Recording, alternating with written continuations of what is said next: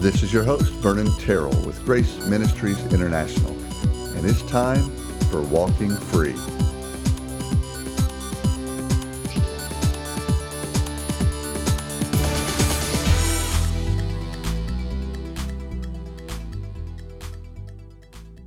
And welcome back. This is Vernon. Glad you joined me uh, for Walking Free. And again, what we try to do here in general is focus on walking, walking it out. Not just talking a good talk and saying all the right verses and and everything we've memorized over the years, but actually walking it out. So we will often say that we want to stop talking and start walking.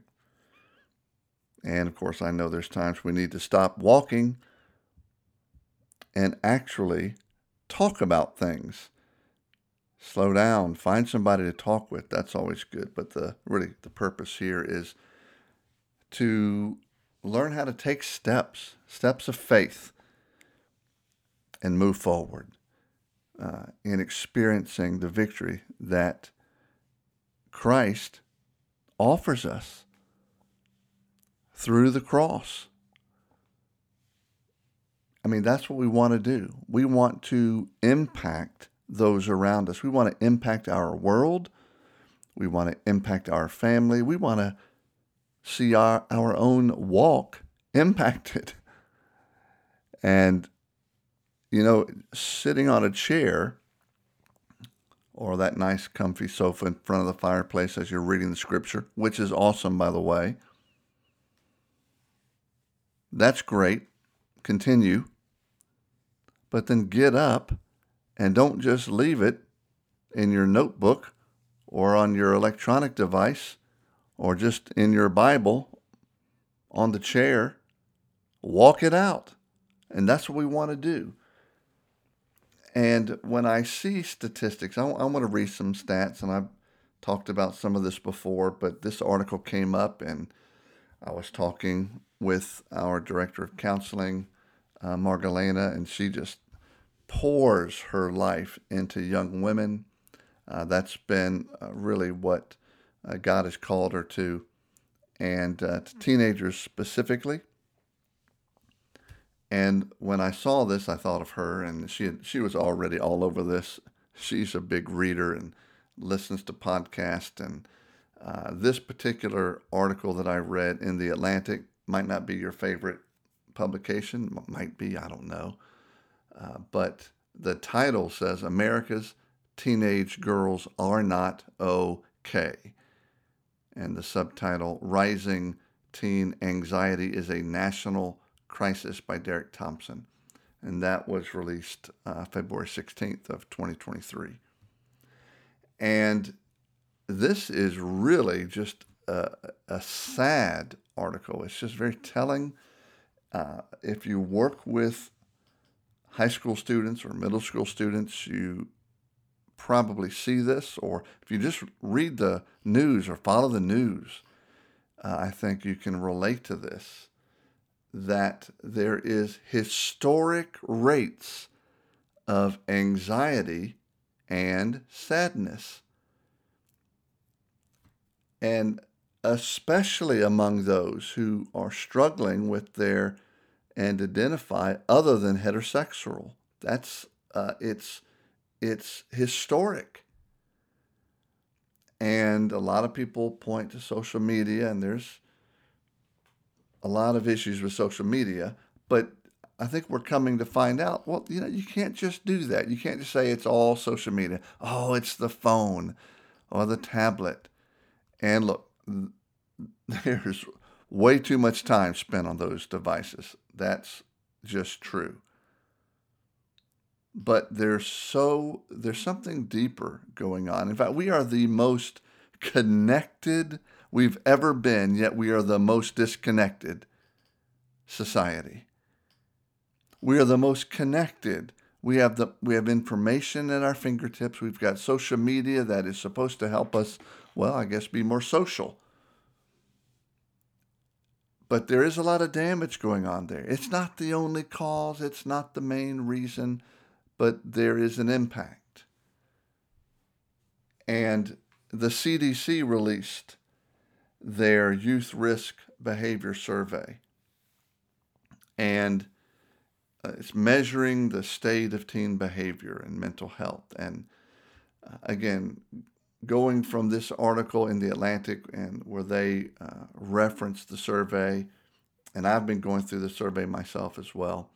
From 2011 to 2021, the survey found that the share of teenage girls who say they experience persistent feelings of sadness or hopelessness increased from 36 to 57 percent.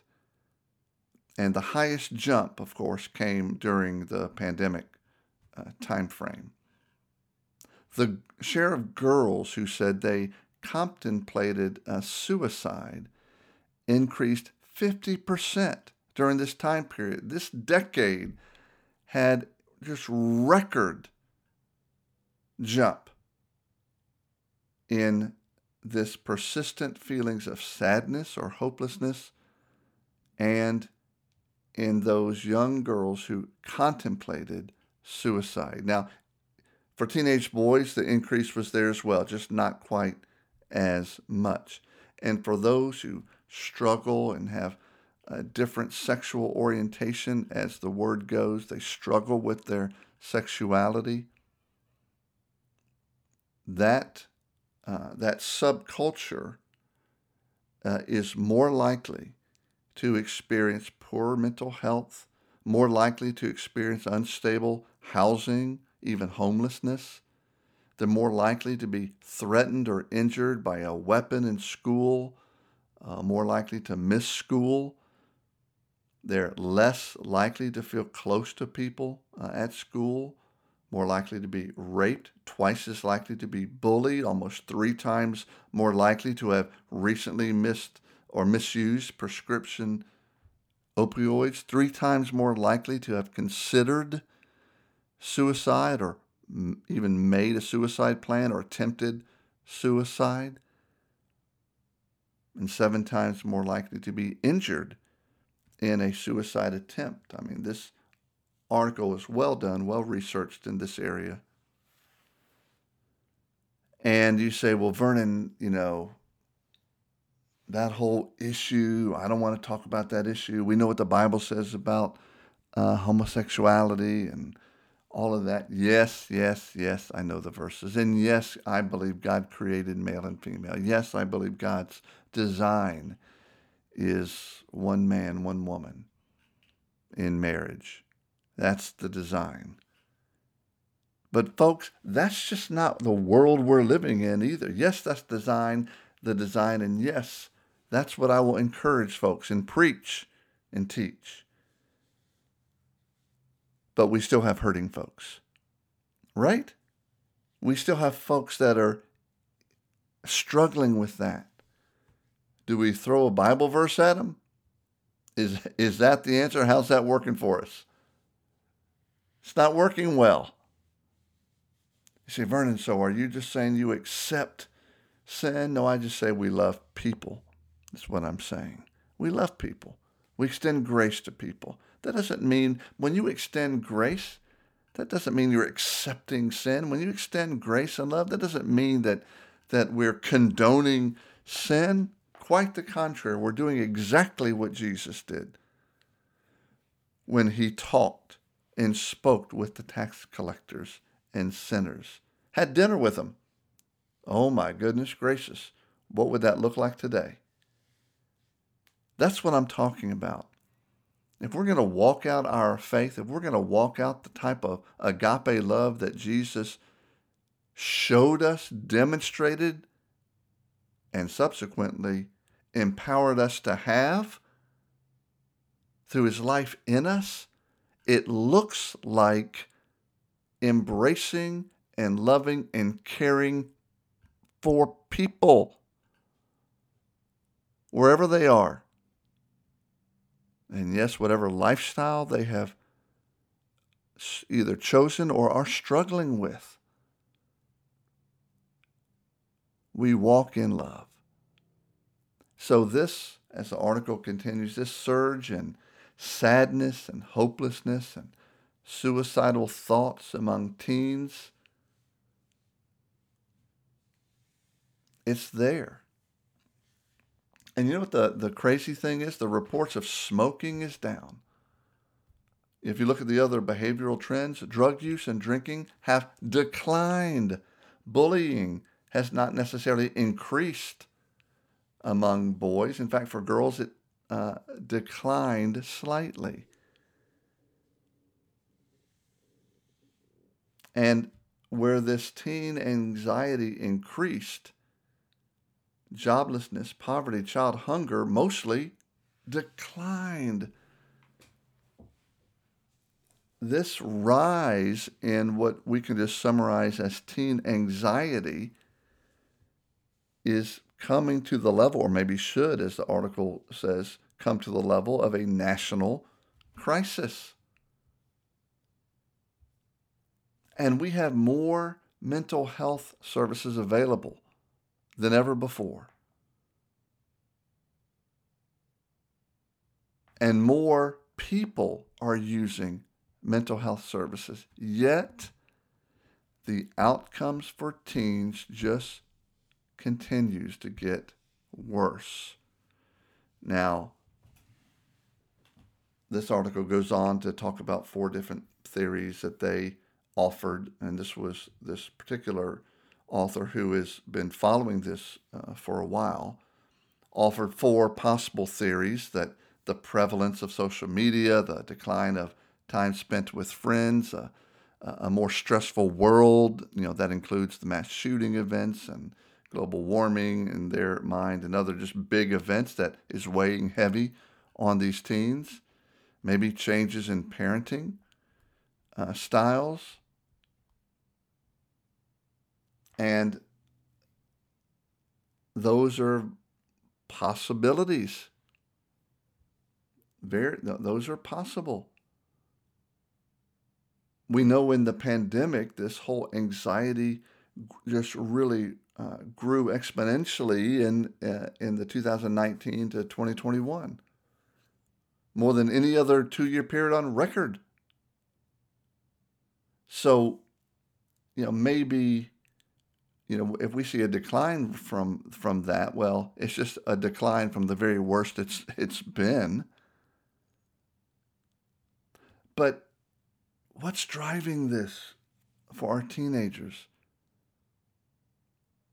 And I think the more important question, not just what's driving it, what are we doing about it as people of faith, and especially people of grace? What are we doing? Well, if you don't get anything else from this podcast, I hope that you'll get that we need to be aware of it, number one. And we need to people, we need to be those people that offer grace, love, and acceptance as we come in contact with these uh, teens. And generally,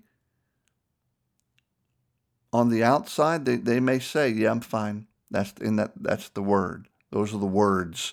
I'm fine. I'm good. It's all good. Really? If the stats are right, over half of them, that's not true. It's not all good. But they need someone safe, someone that they feel safe to open up about it. Maybe that's you. Maybe that could be you. To be that safe place for that particular teen that young man, that young lady to talk to. One thing, and I like what um, uh, the uh, uh, Dr. Um, Mark uh, Mayfield, uh, he said, and he's out of Colorado, just really well known um, in working with teenagers. And um, I listened to a, uh, a podcast on um, that had Dr. Mayfield on it, and uh, that uh, was really just an incredible uh, podcast from Authentic Intimacy. And just talking about this idea more focused on uh, suicide. And he believes that the number one issue, or at least one of the major issues that drives this, is loneliness. And you would think we're so connected, yet we're alone.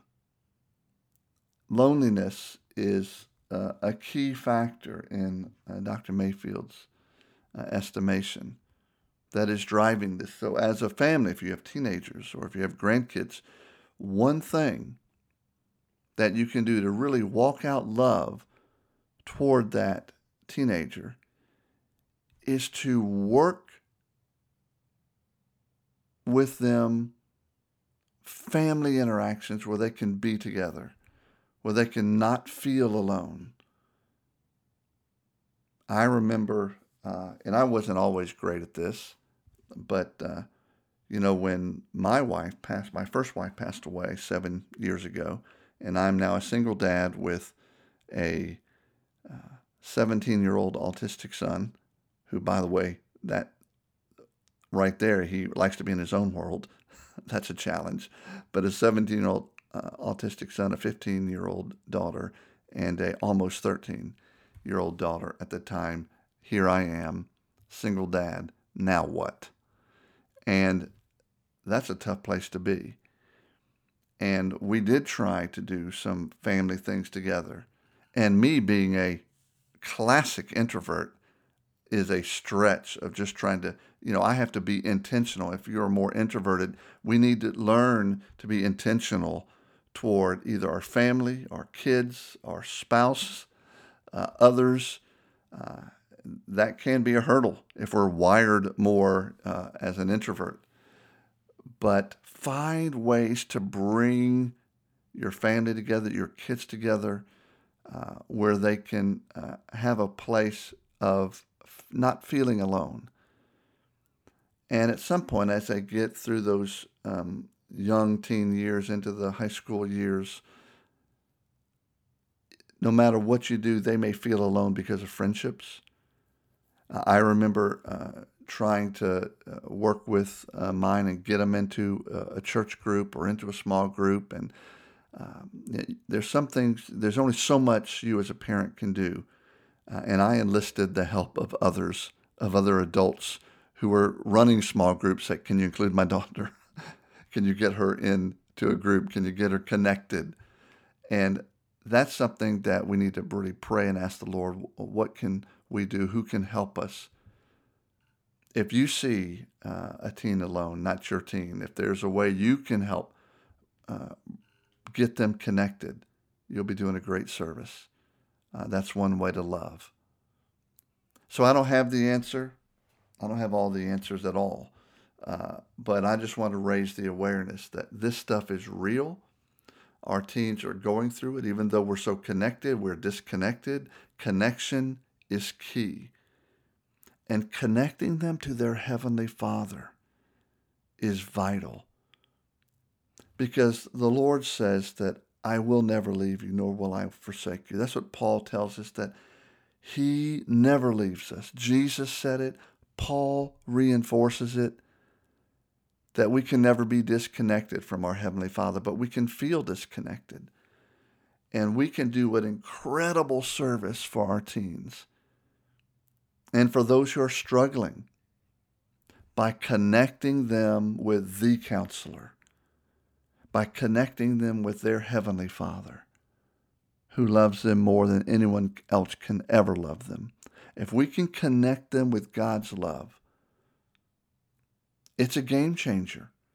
If you can connect a teenager to know their love, know they're accepted in Christ, know that they're connected, and help them learn how to pray and connect with their Heavenly Father and to listen and allow that love of God to overflow in them and through them.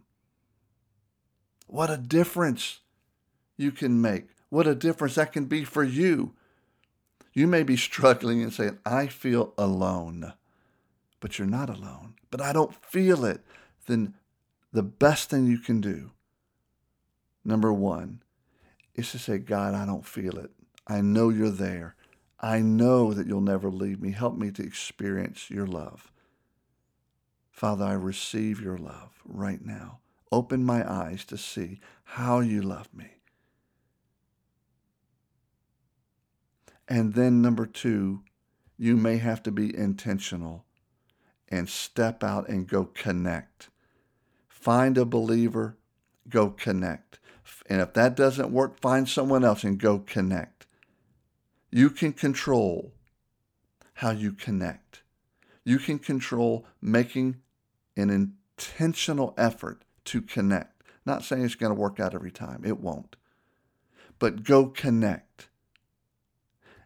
And then ask God to help you experience his connection. Connection is vital for you, for these teens. And for those teens that you find are struggling and or those adults that you find who are struggling with their sexuality. Don't be afraid. Go love. Don't try to fix them. That's God's job. We don't need to fix them.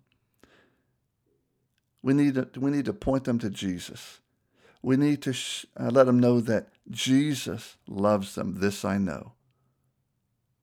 And here it is right in the Bible. It tells me so. Be the mouthpiece, be the footsteps, be the hugs of Jesus. Reach out, let them know. We need to point them to Jesus Christ. We need to point them to their new identity. Help them to receive and believe the fact that they are made new, that they are righteous in Christ, that they are holy and loved and forgiven and free and victorious in Him. Let God do the changing when someone comes to us for counseling, we don't try to fix them. And parents, parents will often say this: "I need you to fix my child." It's like, sorry, we're not the fixers, but we can listen. We can hear. We can understand. You don't need to point them to all the verses that they need to see. No, point, point them to the fact that they're loved point them to the fact that when they've received Jesus Christ, they are accepted, that they are brand new. Point them to the to Ephesians that says that they're righteous and reconciled and redeemed and holy. They're a saint in Christ. Point them to that. Don't don't just flip real quick to Romans 1, 1 Corinthians. You, you know what? Let the Lord walk them in their journey.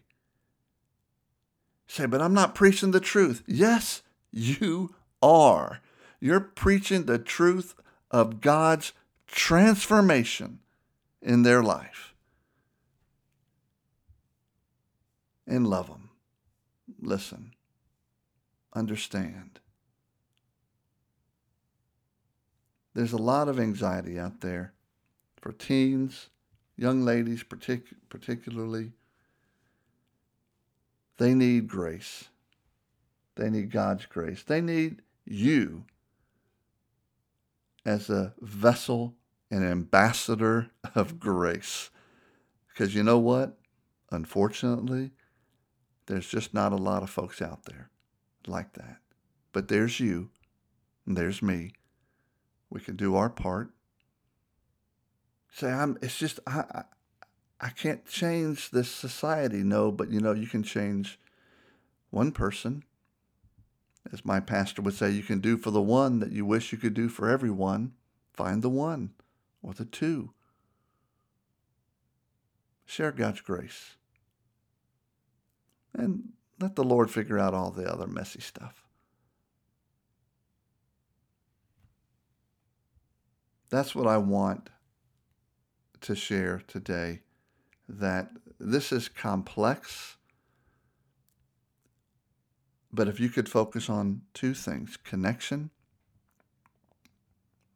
connection. because loneliness drives a lot of this, especially suicidal behavior and ideation. It's most often when someone is alone and isolated. And that's what the enemy wants is to divide and conquer. Not in this house. Connect as God allows. Help them understand they are connected. Connect them to their Heavenly Father and help them get connected with folks who can love them and accept them where they are in their journey. If you could do that, just that one thing, boy, I think that would be the best way for us as grace filled believers to stop talking and start walking. You've been listening to Walking Free, a production of Grace Ministries International in Marietta, Georgia. For more information, go to our website at gmint.org. That's G-M-I-N-T dot O-R-G.